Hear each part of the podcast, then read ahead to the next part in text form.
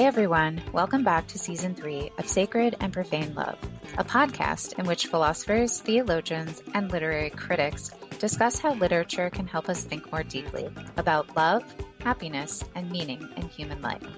I am your host, Jennifer Frey. I am an associate professor of philosophy at the University of South Carolina. You can follow me on social media. I'm on Twitter at Jen Frey, and I'm on Instagram at Professor Essa Frey. You can also follow the podcast on Twitter. Our handle is at EudaimoniaPod. In this episode, titled Saint Augustine and the Index of Self-Destructive Acts, I speak with philosopher Jamie Smith of Calvin College about the surprising connections between Saint Augustine and the existentialists and certain perennial Augustinian themes in Christopher Beha's latest novel. I hope you enjoy our conversation.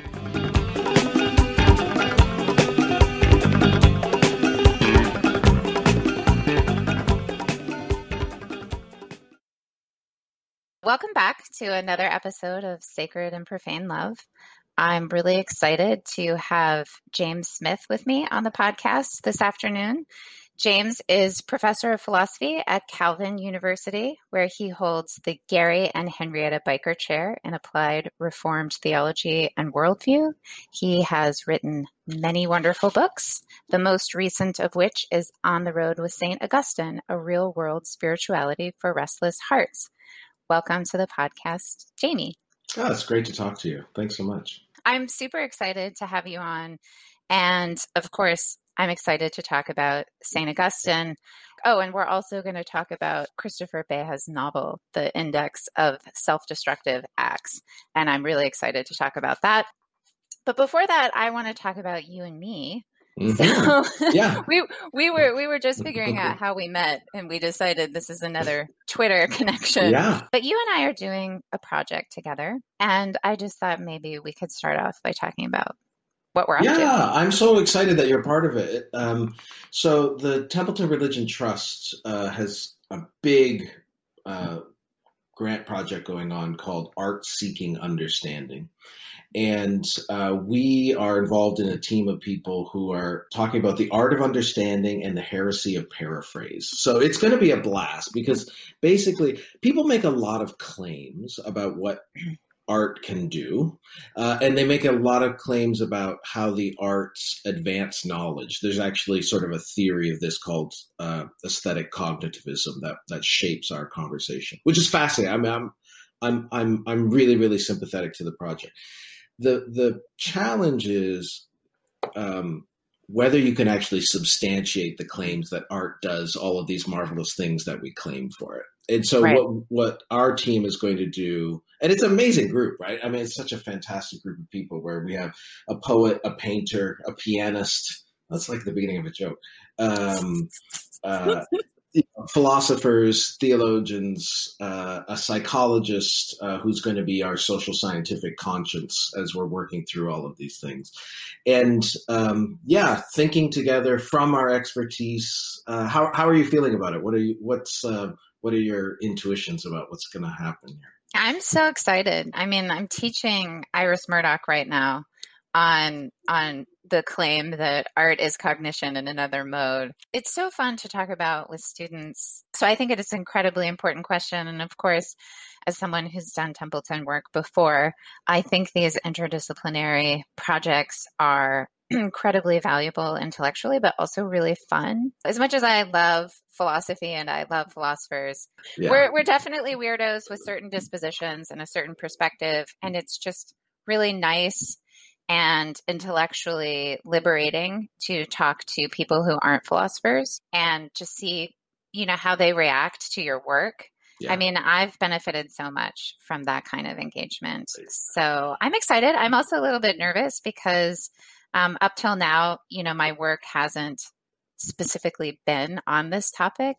I so wanted you to be on the team because I, I, I think some of the best work happens when kind of chemical reactions take place. And and I think clear, and the podcast is such a great model of you're, you're clearly immersed in literature. So I just wanted this to be an invitation for you to now take your philosophical expertise and, and sort of uh, extrapolate it into new areas. So this is just giving you an excuse to sort of carve out a new area of specialization. Fantastic. Hopefully this will be like my flourishing midlife crisis. I'll just jump off the deep end.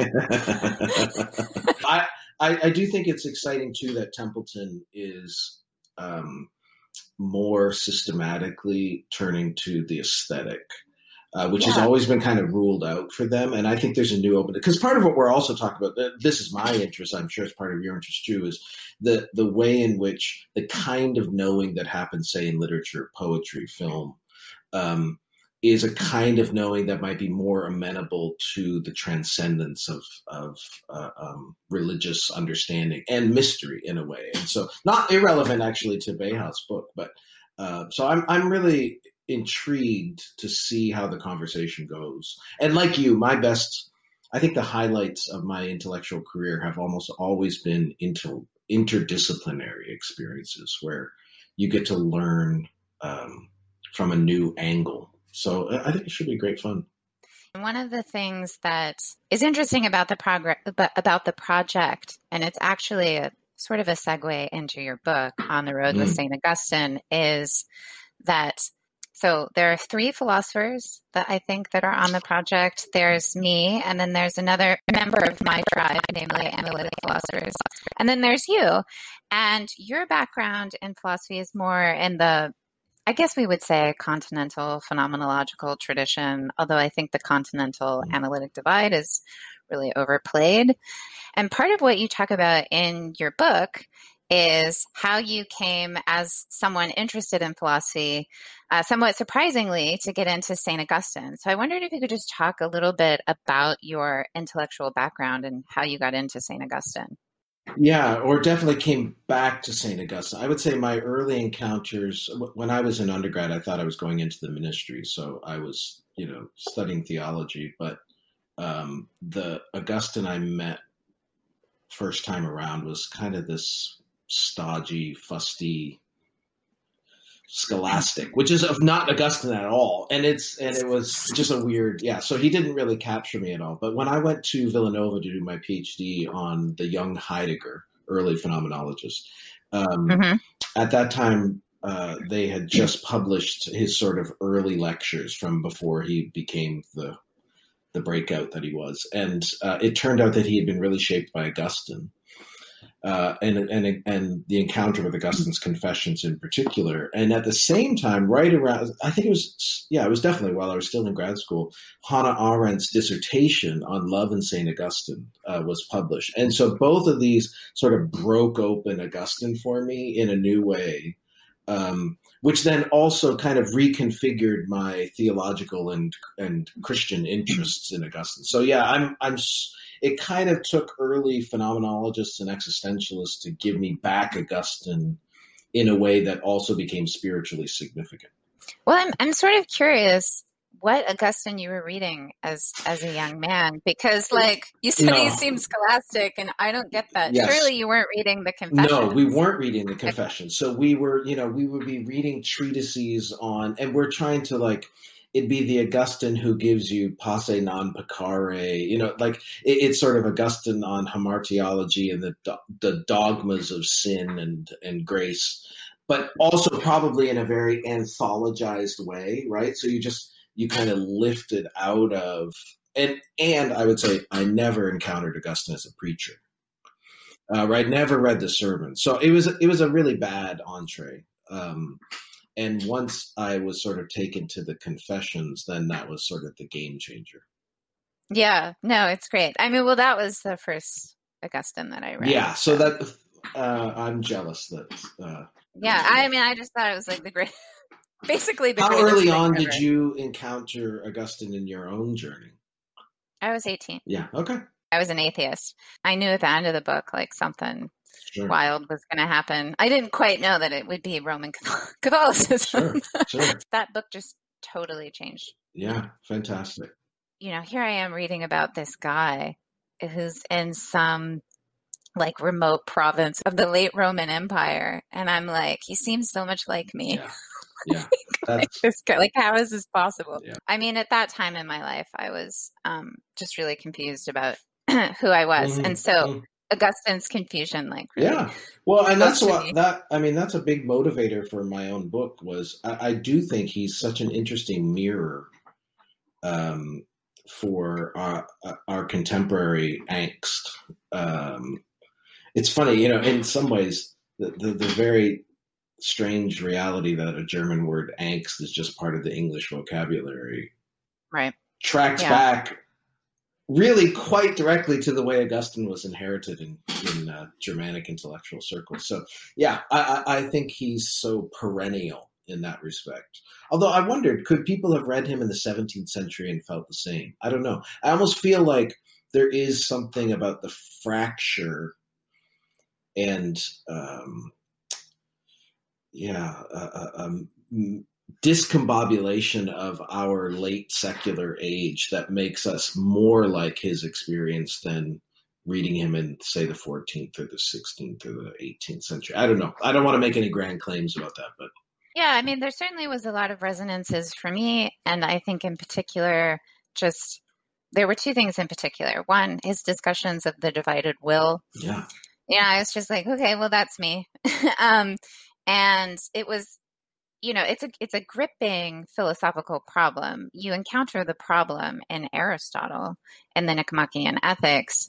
Um, you encounter it in Plato. But in Augustine, it's so personal. There was the stuff about the divided will. And then there was the stuff about just, I personally sort of think you can summarize the Confessions by saying nothing is going to satisfy you. and and you need to stop thinking that it will. Yeah. Like, or nothing, nothing finite, yes. nothing created yeah, exactly. is going to satisfy you.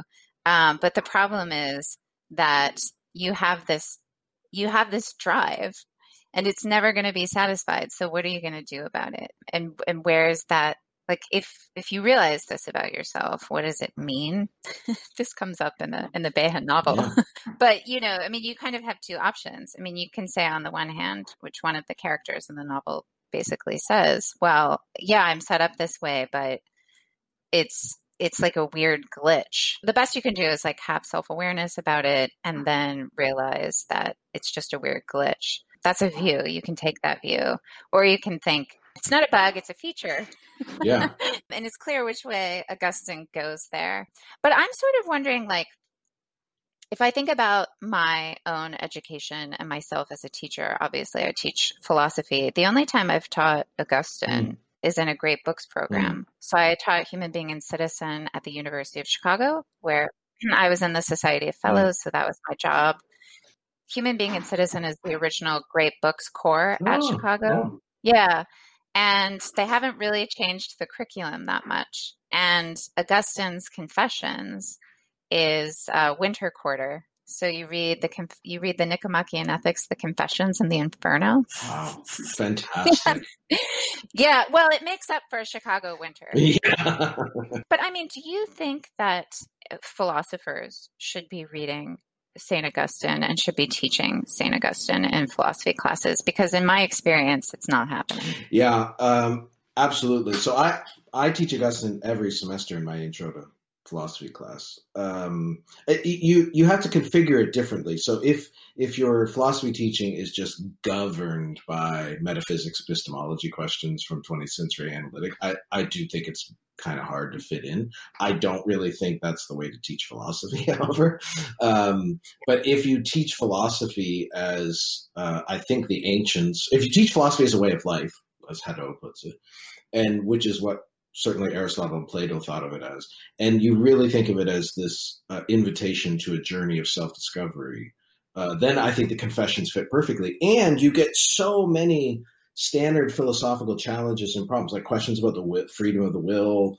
Uh, you get problem of evil. You get uh, epistemological challenges. I mean, I, I just think there's, you can do a lot with it, um, especially if you do creative things and sort of gear it into other Uh, um, conversations. I mean, we know, for example, Descartes was so influenced by Saint Augustine. So you can build a, a curriculum that, that puts him in conversation with the proverbial canon within philosophy.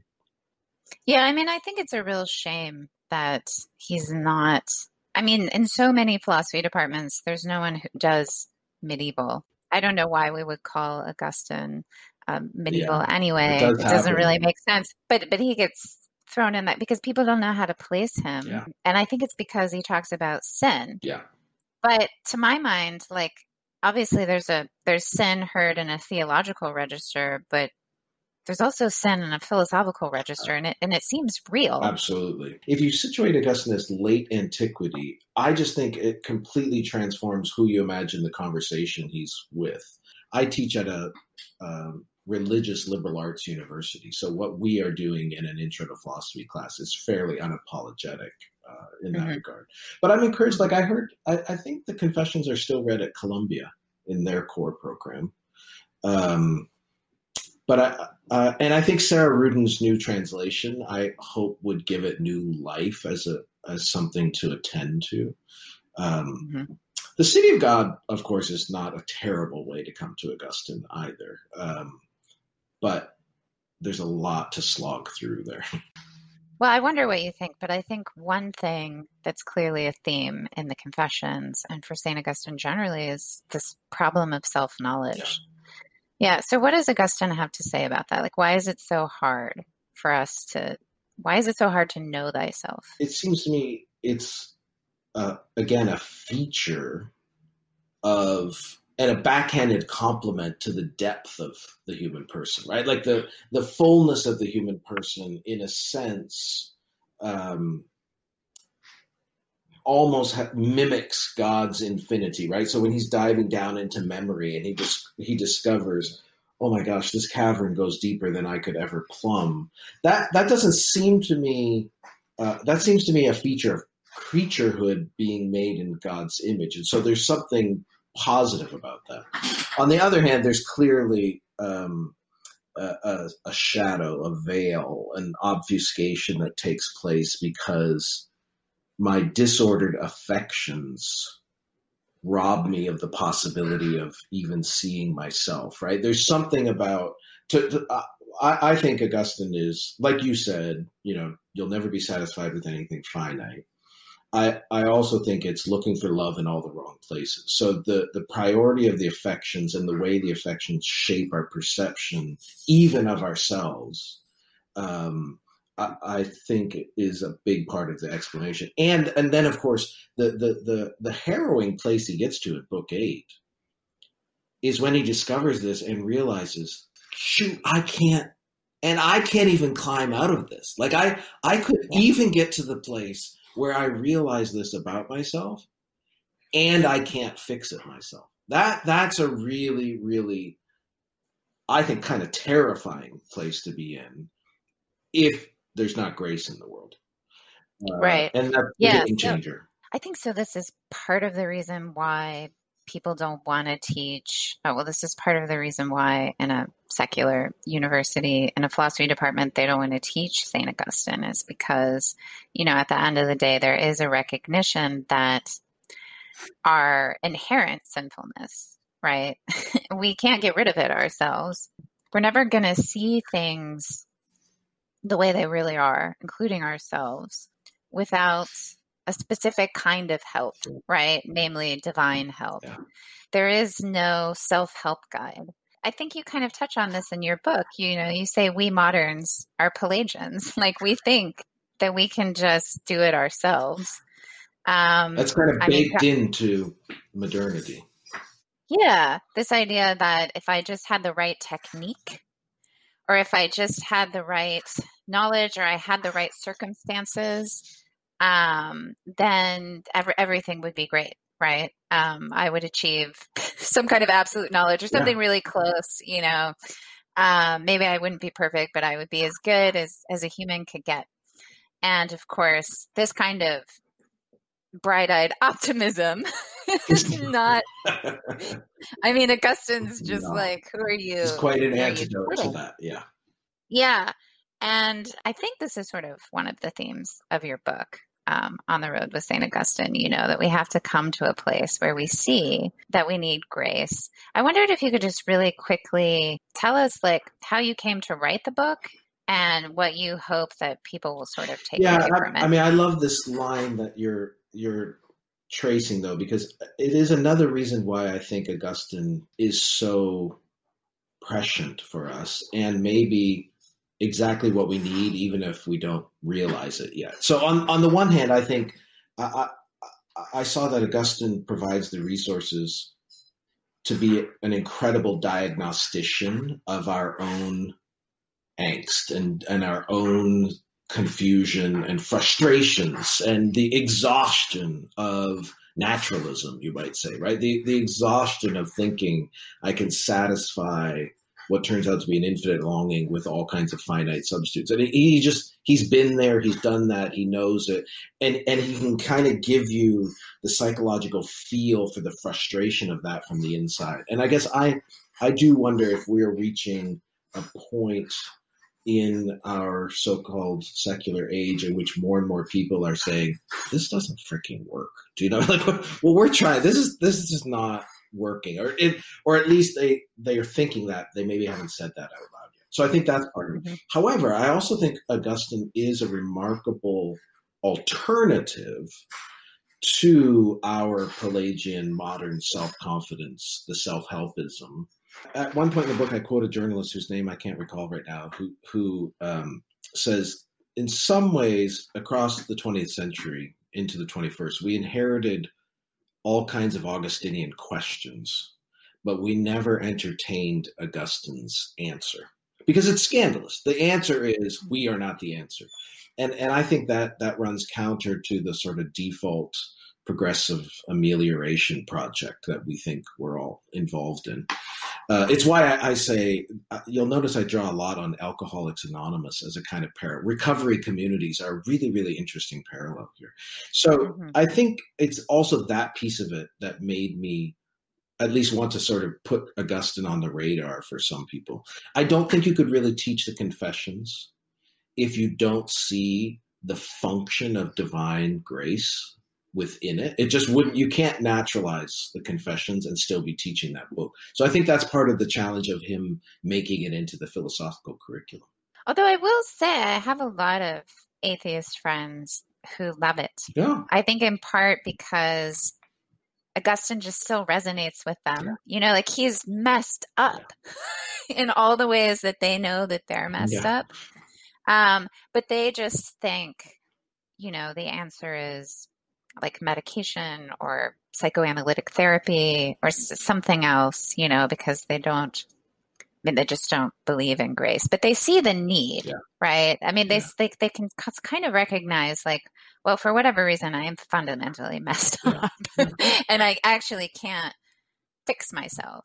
But then they go in a different direction for what they think is going to cure them. But just one last question about your yeah. book. You talk a lot in the book about exile, which of course is a huge theme of the Confessions, but also the City of God. And I'm wondering what you think is the kind of philosophical sense of exile, or is there one, or is that just is that just a theological? Mm, that's a great question. question. You could be an exile in different registers, and and in many ways, Camus is Albert Camus is is the great Augustinian of the twentieth century. I absolutely right. Agree he's he's although he's an Augustinian without grace, so he's an Augustinian atheist. Yes, exactly. And and I mean, so there, there's this this sense of cosmic exile, right? The the yeah. the, the self alienation that we experience, but there there's it's also there's these metaphysical ripple effects of it, and there's it's a kind of Walker Percy, Lost in the Cosmos kind of dynamic. So I I think. Philosophically, um, that has a long pedigree. Do you know what I mean? Like you, you could say that's a pretty, there, there are streams of the Platonic canon that are grappling with something like that. So that seems to me it has possibility. There, the other sense of exile, though, for Augustine is just unapologetically eschatological, right? Do you know what I mean? Like what the kingdom is not here. Uh, we are a, a, a pilgrim city.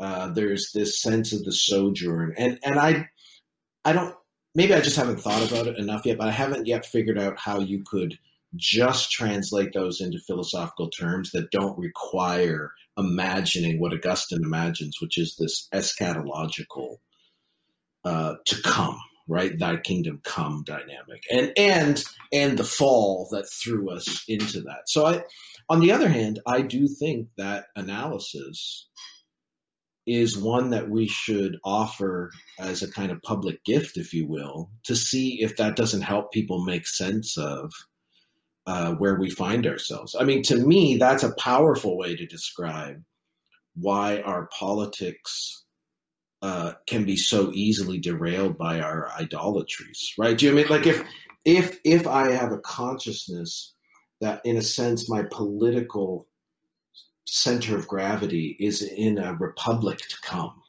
um, then I sort of walk lightly, but not uninvested in this place in which I sojourn. But I'll ne- I should never overestimate politics, for example, as if it could Pelagianly, not a word, but uh, uh, solve our problem. Uh, and, I, and I wonder if um, the, the just the horror show of our political situation right now, you know, across the continuum, it stems from the fact that we've lost an eschatological imagination. Now, of course, that's Eric Voegelin. Uh, so we have, right. we have immanentized the eschaton, and that's yeah. what we're talking about. Yeah. I, I just think I, I, I can imagine somebody floating that in a way that people who do not think theologically could understand and try on. This is what I think Charles Taylor's always doing. He'll he'll throw something out that's really a Christian account of the world. Says, but let me, I'm going to try to, you know, translate a little bit, try this on and see if it doesn't help you make sense of your experience. And I think you could do something like that with Augustine's eschatology. So I just want to pick up one thread of that. Yeah. And that is, um, so you mentioned in Camus, there's kind of this cosmic sense of exile. And I'm just wondering, are you specifically thinking of, you know, the experience of the absurd, where it's like, on the one hand, you want, you have this natural drive, given that you're human and you're rational, um, to see everything as completely intelligible, but it's not. So you you are actually in an, in an Augustinian situation where your natural drive is never going to be satisfied, and he sort of calls this the absurd. Yeah. Is is that a kind of exile, or were you thinking of something else? I was no, just no, trying to better and I mean, understand. And Camus uses the language of exile to describe it, right? So um, the stranger is the outsider, right? The one who's not at home, and it's not at home with oneself because you're also um you don't feel like the universe is offering you a home, and yet there's this compulsion where you're like, I should feel at home somewhere, right? That's and that absurd tension between them. And of course, what's remarkable about Camus is then he none, nonetheless calls us to a kind of sainthood in spite and as if, and I, I don't think it's sustainable. Um there's very interesting parallels, by the way, I think, between that and Ta-Nehisi Coates, who, who I have deep, you know, for the book, I have deep, deep uh, respect for. But I think they both end up um, commending something that their intellectual resources don't really have the sources to underwrite. And so there's an interesting tension there. One last follow-up question, and then I swear we're going to get to the novel. What really is this longing to be at home? Is it something like, I don't know, like a longing to feel like whole, in the sense that I'm not recognizing in myself like something that's just fundamentally messed up, or, or is it something else? Like what, what is this longing um, to be whole? And I think it is, um, it's surely multiple things. I think of it mostly as a longing to be welcomed. So there's this, there's this, now maybe that's not enough, but what, what I'm, there's something about what you're looking for is a kind of security and rest and welcome, as if the cosmos was made for you. You belong, there's a, there's a belonging dynamic. And now I, I don't, uh, I'm not a big fan of psychologizing literary criticism. However, I do think Camus' experience as an Algerian in Paris, um, living between worlds, uh, and never quite being at home in either. Gee, does that sound like anybody? It's a, it's also Augustine. I, I think mm-hmm. there's something going on there. Um, but, but what he's naming it cosmically is, I don't, I, I wish the world assured me, I wish the cosmos could assure me that I have a place that is safe and secure. Um, you're welcome here, welcome home. This is also the driving narrative propulsion of the Confessions. So you open the Confessions with, our hearts are restless until they rest in you, and the Confessions close with Sabbath rest. Mm-hmm. And um, I don't know, I also think that has a lot of cultural resonance for us right now, uh, just in terms of, but I don't know, you, you might think otherwise. There, so it is, I guess, a kind of wholeness, but there's something there about being enfolded um, and welcomed that I think speaks to the human hunger. I, I like that. I'm going to think more about it because um, I've been trying to, I've been trying to think about Augustine on exile specifically, and mm. also, and also mm. Camus. So I want to talk about this novel, which I think now is officially a, a finalist for the National Book Award. I saw that. I saw that. So that's that's very exciting. Um, so this is Chris Beha's um, The Index of Self-Destructive Acts. I mean, I don't know about you, but I really enjoyed reading this. Yeah. You know, sometimes, um, sometimes, you know, great literature isn't always like so, so enjoyable, but I could not put this down.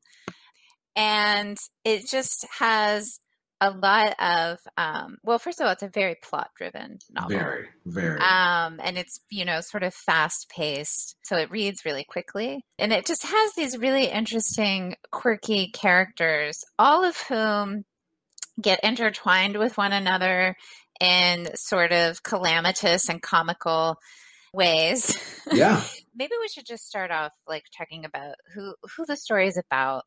I mean, as far as I can tell, it's it's really about uh, three people, right? So we have the, the Doyles. So we have Frank, Kit, Margot, and Eddie Doyle. And then we have um, these people who come into the Doyles' orbit, Justin Price and Sam Waxworth. I mean, it's hard to know how, how exactly to introduce all of this. Right, because it's a big, baggy nineteenth century, you know, story. Yeah, yeah. yeah, yeah, but, yeah. But it's it starts off with Sam, yeah.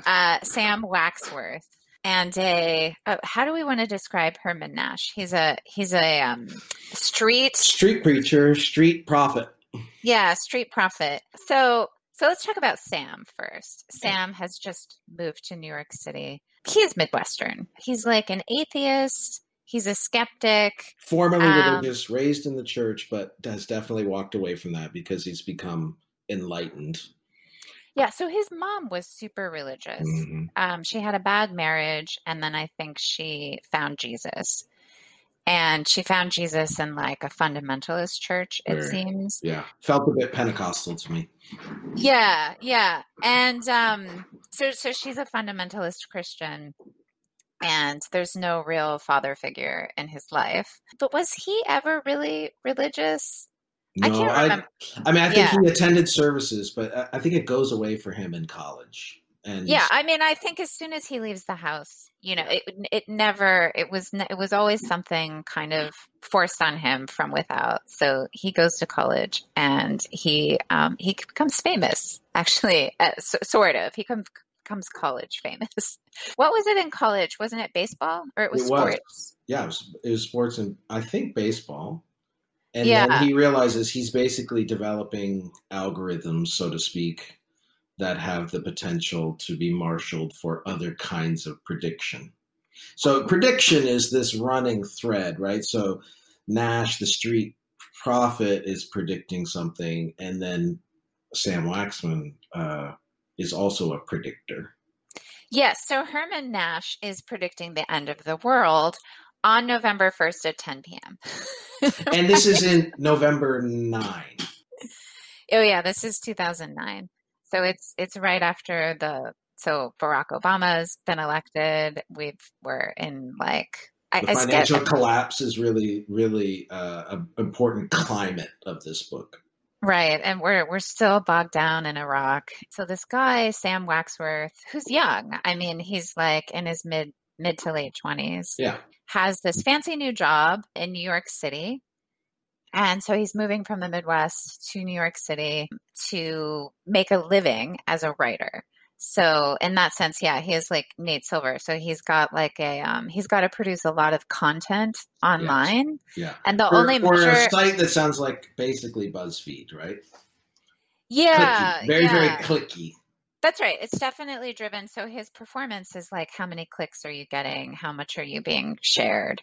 But then he also has, and his editor seems to have for him, some larger aspirations about writing. So his like his like big goal, the thing that he really wants, is a lucrative book contract. And notably, he wants to write a book, a self-help book, right? Um, basically taking Bayesian decision theoretic principles and applying them to your life. So like, how can you make more rational choices through good Bayesianism? How Bayes can save your life. Yeah, right. And so, of course, this is stupid.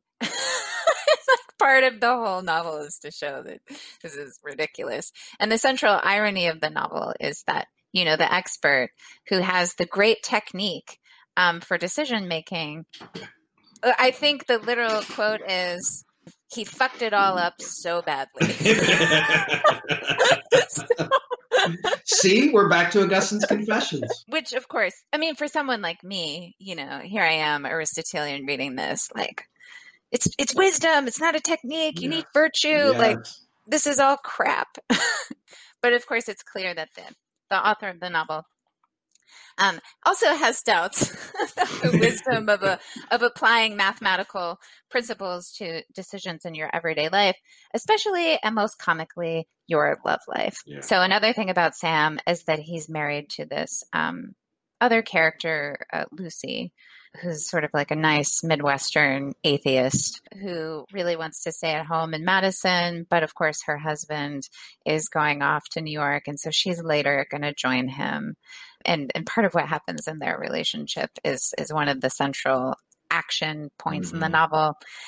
But one of his like Like his first big break outside of the stupid bloggy stuff that he does is supposed to be a profile of one of his childhood heroes, Frank Doyle. So why don't you tell us about Frank? Frank is such a lovable character. Right. I love it's him. Hard to resist. Uh, Frank seems to me as a combination of Christopher Hitchens, William F. Buckley, and maybe a dash of David Brooks, right? So he's a columnist.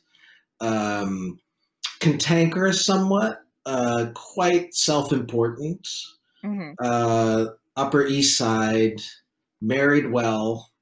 Uh, yeah, they're really rich. They're yeah. really, everybody in this, just about everybody is really rich in this novel, which is a, a plot function that I have questions about. But um, there, there's a, and, and what Frank, Frank though has written on politics, and he writes on cultural affairs, but he really loves writing on baseball and has sp- spent an entire career writing on baseball. He also has a drinking problem, and that drinking problem gets him into trouble um, when he's invited into uh, the box, the the commentator's box at the Shea Stadium, and and makes racially insensitive remarks and gets canceled. He's he's Canceled. He's canceled. He's yeah. big time canceled. Yeah. And then eventually fired from the Herald. And uh, I, I have to say, yeah, Frank's character, I, I think Beha does a remarkable job of sketching and living into this character and projecting. I can't remember. I think he's about seventy. Yeah. Um, oh, yeah. Mm-hmm. And, and one of the, the threads is just how he, he, the work has ended for him. Do you know what I mean? Like he's, There's no more writing that's going to happen. That's such a harrowing, um, yeah, I did not, I, that was not comfortable for me, but it was powerful. Yeah. Yeah, Frank is a really, really lovable character. I really fell in love with him. And Sam, Sam, of course, was reading Frank when he was a young man because he also loves baseball. So he loved it, but then he realized that they have very, very differing worldviews and kind of got over Frank. And now the, the fun is that his first assignment, he thinks, is going to be to go deconstruct this guy. Uh, but it turns out that his allure kind of overpowers him a little bit. Yeah, so his first big assignment is to write this profile on Frank Doyle. And so they go to a Mets game together in the old Shea Stadium. And this is when they, they first really meet. And they realize that although they both love baseball, they do have ex- incredibly different perspectives about how to appreciate baseball and what good or bad baseball looks like. And I mean, basically the contrast, I think, is between, you know, Frank Doyle on the one hand thinks that there's something about baseball that is deeply human in the sense that we rely on narrative and human observers, and we can't just reduce it to something material or mechanical. Yeah. It's without... almost sacred. There's a mystique about it. Absolutely. Yeah. And I think for Frank, baseball is kind of like a religion. And and I think Beha's like really explicit about that at certain points where he's bringing in sort of sacramental language. Absolutely. So for Frank, you know, he, for him going to the ballpark is is part of ritual, and it's it's good in itself. I don't want to go so far as to say it's a kind of worship, but like worship, it's good in itself. Yeah. You know, you don't have to, and you certainly couldn't reduce it in the way that Waxworth wants to. So Waxworth is a stat head, yeah. right? And so he's just looking at this in terms of statistics and just cause and effect. And so they they have all of these um, kind of interesting conversations about, I mean, you was, might think it's like a debate between someone who's like a real honest to God humanist yeah. and whose approach to baseball is deeply humanistic, and someone who's like a Bayesian naturalist, right? And so here's here's Frank speaking to uh, Sam for the first time. This is page fifty-three in the novel. Frank says, "The numerarchy rules everything now. It had long ago taken over his wife's world, the world of finance, convincing everyone that computer modeling could eliminate risk, an idea that had led to some of the most irrational behavior in human history and taken the whole economy down. It had half ruined the first love of his life, baseball, and now it had set its sight on the second, politics. These people were the enemy," right? And of course, these people are Sam. He's sitting right, right there. Right. And they have this... Um, fascinating conversation, this back and forth. And this is where the index of self-destructive acts is introduced. Humanism here is the the resistance of disenchantment, the the argument for mystery. His daughter Margot will also be an apologist for that. Um, but what's interesting is humanism is is kind of the portal to mystery. Like humanism is pretty much the equivalent of transcendence and enchantment in this, this novel. And Frank just doesn't want to live in a world. He's not, he's not particularly religious. His wife, Kit, uh, exhibits some more s- sort of institutional religiosity, but you can see how Frank is still hanging on to this sense of a mystery to life, the mystique of, of not being explained.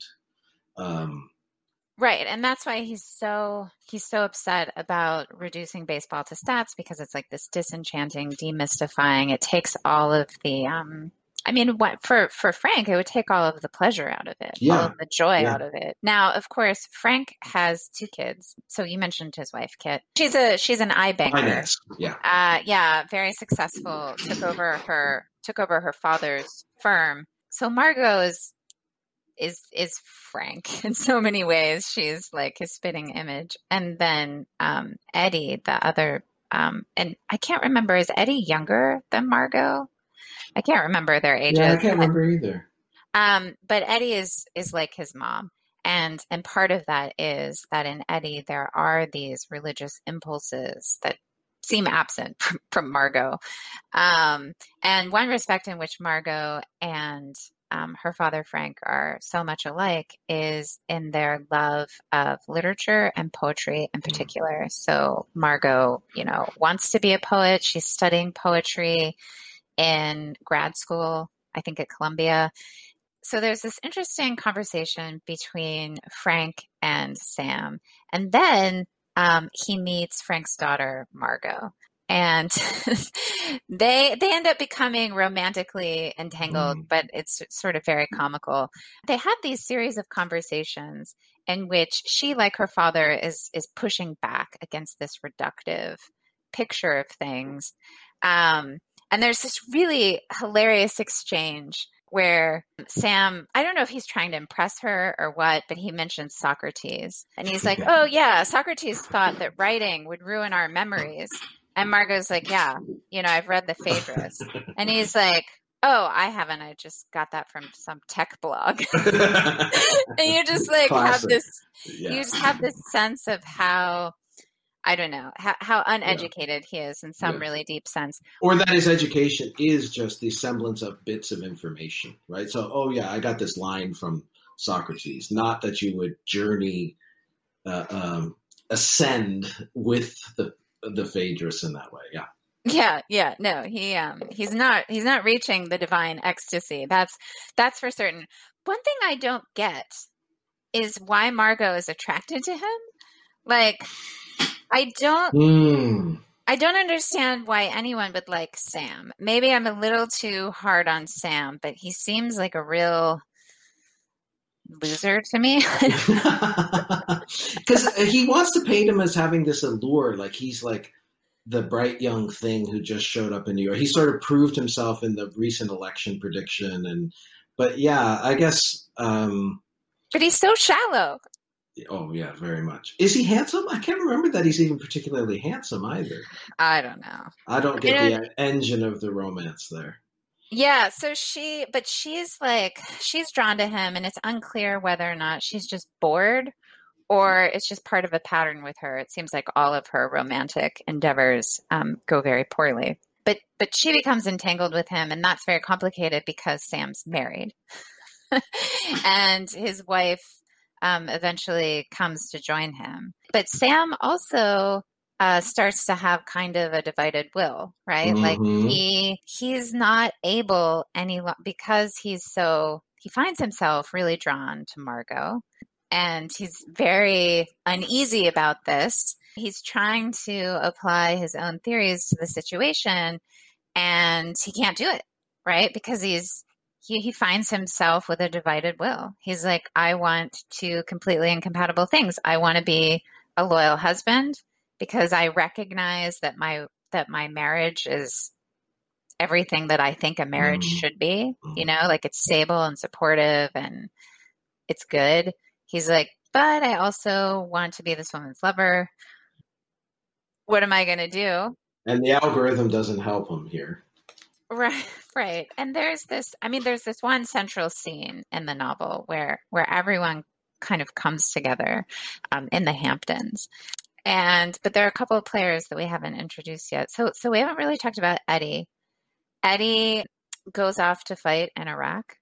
Um, yeah. I think he has maybe several tours. Which is, least... which is crazy, right? Like he's an Upper East Side rich kid who after nine eleven just feels like he has to give himself away to something.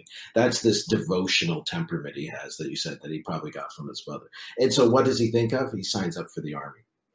Yeah, so he wants to do something sacrificial, uh, but he goes over to Iraq, and now he's back and he's messed up, yeah. right? He's really anxious. He goes on these long runs just to exhaust himself so he can yeah. like be asleep, basically like not dealing with the world. He's having a hard time, like, re-entering anything like normal life. He's having a hard time um, even engaging with his best friend. So his best friend is this guy, Justin Price, who is a he's a he's a black iBanker who got into the industry through his contacts with the Doyle family. Yeah. So he actually grew up. Well, and he was a scholarship kid to their their prep school. Yeah, they're fancy prep school. Yeah. So he was, I think, in Crown Heights. And his mom is also very religious. His mother is very religious. And he, he gets sent off to private school in a peculiar way. Mm-hmm. So he's he's gay, mm-hmm. and he gets caught with another boy at his um, public school. And they decide, okay, the, they have to be separated. And, you know, we're going to put Justin... like it's basically as far away from this as he can be. Um, but of course, Justin's still gay. It turns out right. that doesn't like right. really change if you move locations. But so now he falls in love with, with Eddie and also becomes a who is basic, not gay. Right. Who's not gay. So it is kind of a, it's a complicated friendship, but it yeah. is, they are best friends. He basically is adopted in a sense, not, yeah. um, you know, not actually, but in, in some deep sense, he's adopted by the Doyle family and becomes one of them. And he decides, like, I want to be like them, where that means I want to be rich, right? Um, so for a while, he's working for Kit. But then he goes on to work for this other guy, Ison, because that's like where the real money is. But also it turns out getting that kind of money involves yeah. some shady illegal he's, stuff. He's Bobby Axelrod from Billions. yeah, yeah, yeah. So yeah. so so there's Justin, and then Nash, the, the street preacher, sort of weaves in here episodically. But yeah, so they, they have this dinner in the Hamptons. And a bunch of things happen that get them all entangled with one another. So they go to this dinner party, and this is sort of yeah. like the occasion where all their lives become entangled in complicated ways. And at the party, you have Lucy and Sam, and you have all the Doyles, and you have Justin.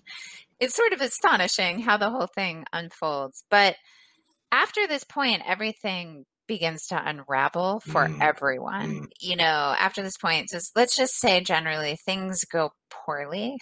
yeah. Um, yes. yes. And a lot of people stand in need of, of, of some kind of redemption at some point in the novel, um, or they're looking for redemption. I think that for Eddie, it's the most explicitly religious. He's he's specifically looking for forgiveness for, for some of the things that, that he does, and what looks like, yeah, a lot of self-destructive acts. Yeah, until Nash comes on his radar, and then he thinks this might be another. Um, it reminded me a lot of discussions. Th- this is, by the way, this was a thread that I half wished Phil Clay had written, uh, because there's the the veterans' experience of return, and mm-hmm. um, the the military actually uh, officially recognizes now what they call moral injury. Mm-hmm. And they would also say that moral injury cannot be repaired by us saying it's okay. You actually need to go through rites of reconciliation, and, and, and that's sort of what Eddie finds in the strangest of places in Washington Square Park. I mean, one thing that we can say without really revealing what happens is, so the, the book begins with a prediction, you know, that the world's going to end on November first at ten p.m. And then the book ends on November first at ten p.m. basically. And I think we can say, you know, that at the end, a lot of things come to an end. Yeah. You yeah. know, a lot and, of people's worlds end. Yeah. As they know it. The end of right. the world as they know it. But that's yeah. why there's this question, like, is Herman Nash like a prophet, or is he a con man? What actually was Herman Nash up to? And as you mentioned a couple times, you know, one of the things being explored in the novel is this contrast between prophecy, which is knowledge of divine things. It's knowledge of the future, but it's knowledge of the future in in a way that, I don't know, manifests divine knowledge somehow. Mm. We're not talking about the human sort of knowledge that is uh, Sam Waxworth. Yeah, Bayesian you know, prediction. Yeah, right. yeah. So two very different kinds of prediction. And you kind of get the sense that it looks like the one form of prediction really didn't work. yeah, yeah. you know, and for the other one, there is. So, you know, like yeah. one of the questions that I have as a as a reader is, you know, it is, does Beha have some kind of message here, or is he just sort of raising a bunch of questions for us? Uh, what, what do you what and what is your take on that? My my impression is, um, the the author of the novel is keeping his cards really close to his vest, in in the sense that there's an underdetermination of the data in ter- of how you want to read the ambiguity, right? So there's, I don't know if, if you noticed, there's this really interesting bookending where early on in the novel, um, he introduces this idea, maybe it's Frank actually that talks about it, where he, He wants this recording angel. The recording angel, yeah. Right? Taking it all down in a book somewhere. He's yeah, he's talking about baseball. And and why people like bring their scorebooks, and like they're they're recording every act and every pitch, and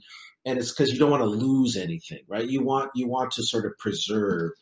And then the last page of the book, uh, there's this question of, oh, is this the recording angel? Which is also this great pretension of the novelist, because it turns out the novelist is the recording angel, right? I mean, they're the one who just gave us this story. It's like when Taylor Swift says, you know, oh, our song is God's song. Oh, by the way, it turns out I wrote this song. Uh, there's this really interesting twist to it. And, and yet the, it ends in mid-sentence. And, and it turns out maybe the recording is not eternal, right?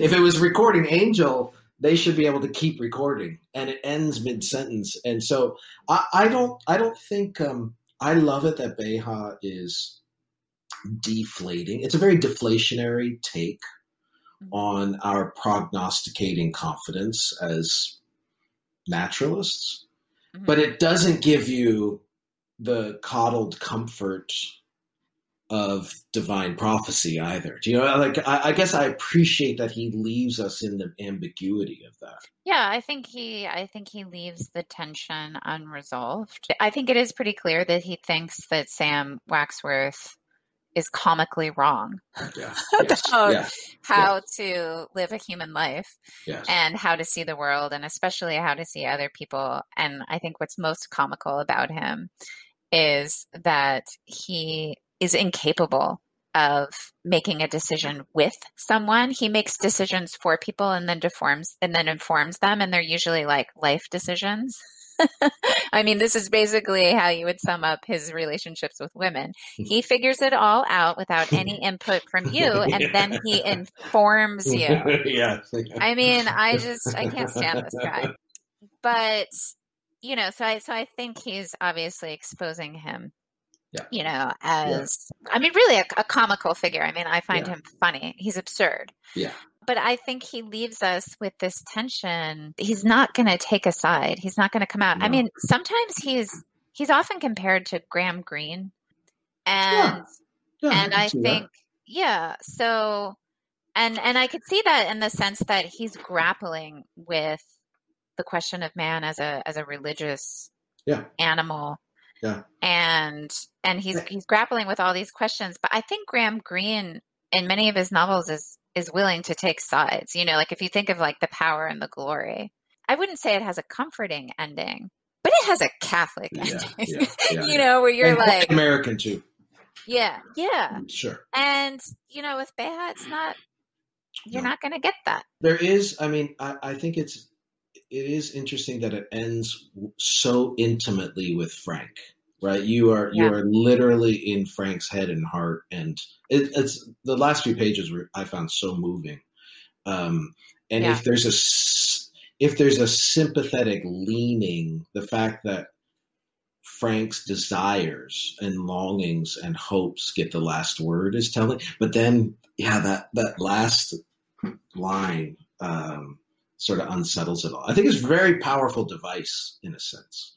Um, I also think that he's, in terms of um, honoring what Beha's doing, I think he's he's doing something that's close to your own work and things that you've talked about already today, which is the will, the dynamic of the will, freedom, agency. Do you know what I mean? Like that people yeah. are making choices is itself a manifestation of our mystery, our fullness, our resistance to being reduced.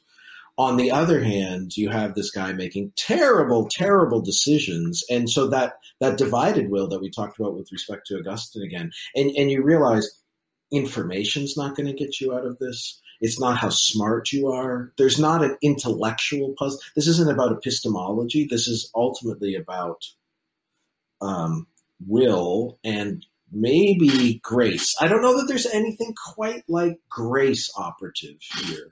There's illumination, revelation, um, but maybe maybe that's the difference. Is there's not quite the means of grace that's at work. I don't know. I, I'm not asking him to do that. I'm just I'm uh, thinking through I the mean, dynamics of how you could how you could save a divided will. I think the question of, you know, is grace operating in this novel? I think it's an open question. I don't think it's obviously decided either way. I can see ways of interpreting this where it is at work, but I also, I mean, I've I I don't have yeah. a settled view about yeah. this, yeah. Um, but I do agree with you that it's absolutely a book about freedom and about opposing views of freedom, but also a question even, you know, because you talk about this idea of the recording angel, which shows up in the beginning and, and also at the end. And I think, you know, that opens up the idea that there is this kind of omniscient perspective outside of things. And that, to me, always suggests providence. Yeah. And yeah. so, of course, there was always this question about, well, look, if there was always a plan in advance. So, so I think there are all of these yeah. Yeah. questions, and he does leave it. He, he just leaves it, you know, as just as a, a series of tensions. And I admire him for that, because I, I wasn't looking for the resolution, or it, it wouldn't have been as powerful if he resolved it all. And I should say, too, I, I'm not saying it would be a better novel if grace was explicit. I think the ambiguity is part of the engine here. Yeah, so I agree that the ambiguity makes it more of a novel for our time, and that this is a plus. Unfortunately, due to some technical difficulties, my conversation with Jamie was cut short. But I want to thank him for coming on the podcast and for being such a great partner in conversation. You have been listening to Sacred and Profane Love, a philosophy and theology podcast that is generously underwritten by the Institute of Human Ecology at the Catholic University of America and produced by William Dethridge. You can subscribe to the podcast on SoundCloud or iTunes or on the app Lyceum. You can follow us on social media. We're on Twitter at EudaimoniaPod, and we're also over on Facebook at Sacred and Profane Love. If you enjoy listening to this podcast, then please be sure to let your friends know to check us out and to leave us a positive review on iTunes. For our next episode, I'll be joined by Professor of English Literature Karen Swallow-Prior to discuss Joseph Conrad's Heart of Darkness. Until then, be well and keep reading.